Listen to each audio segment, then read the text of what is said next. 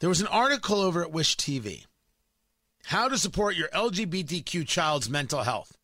It was from CNN and they posted it at Wish TV. That's where I, I found it.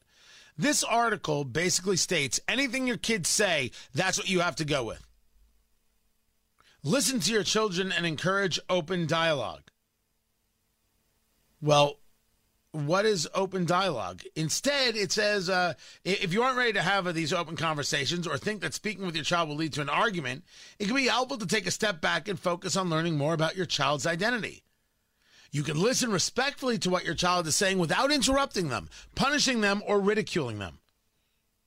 No, your argument is let your kids say anything they want and don't say anything back. It's a weird argument. Respect and affirm your child's identity. It's essential for parents and caregivers to do the seemingly smaller actions, which are actually crucial, like respecting pronouns. Mm, no. No. There's there's there's no need to utilize pronouns with your children. They're your children. Loving your children is different than buying into what your children are saying.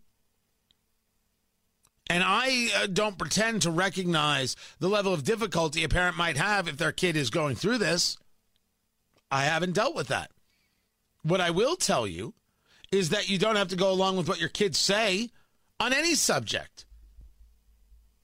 This list includes make an effort to learn.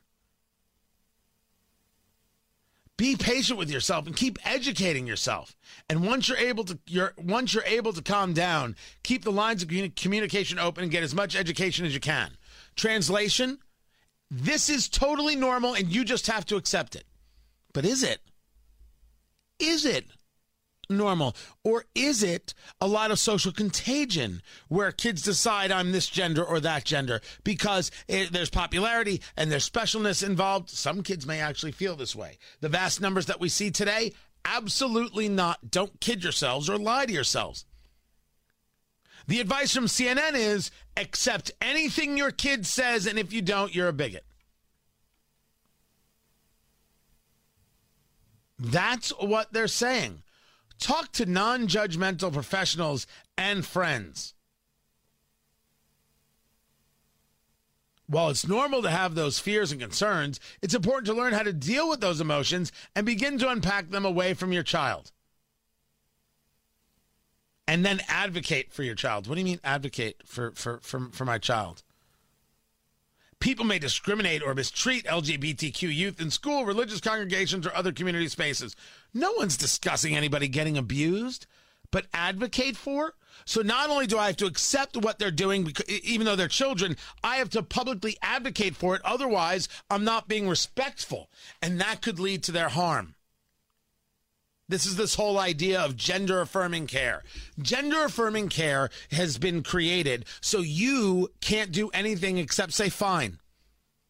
It's to eliminate the parent from their responsibility as a parent.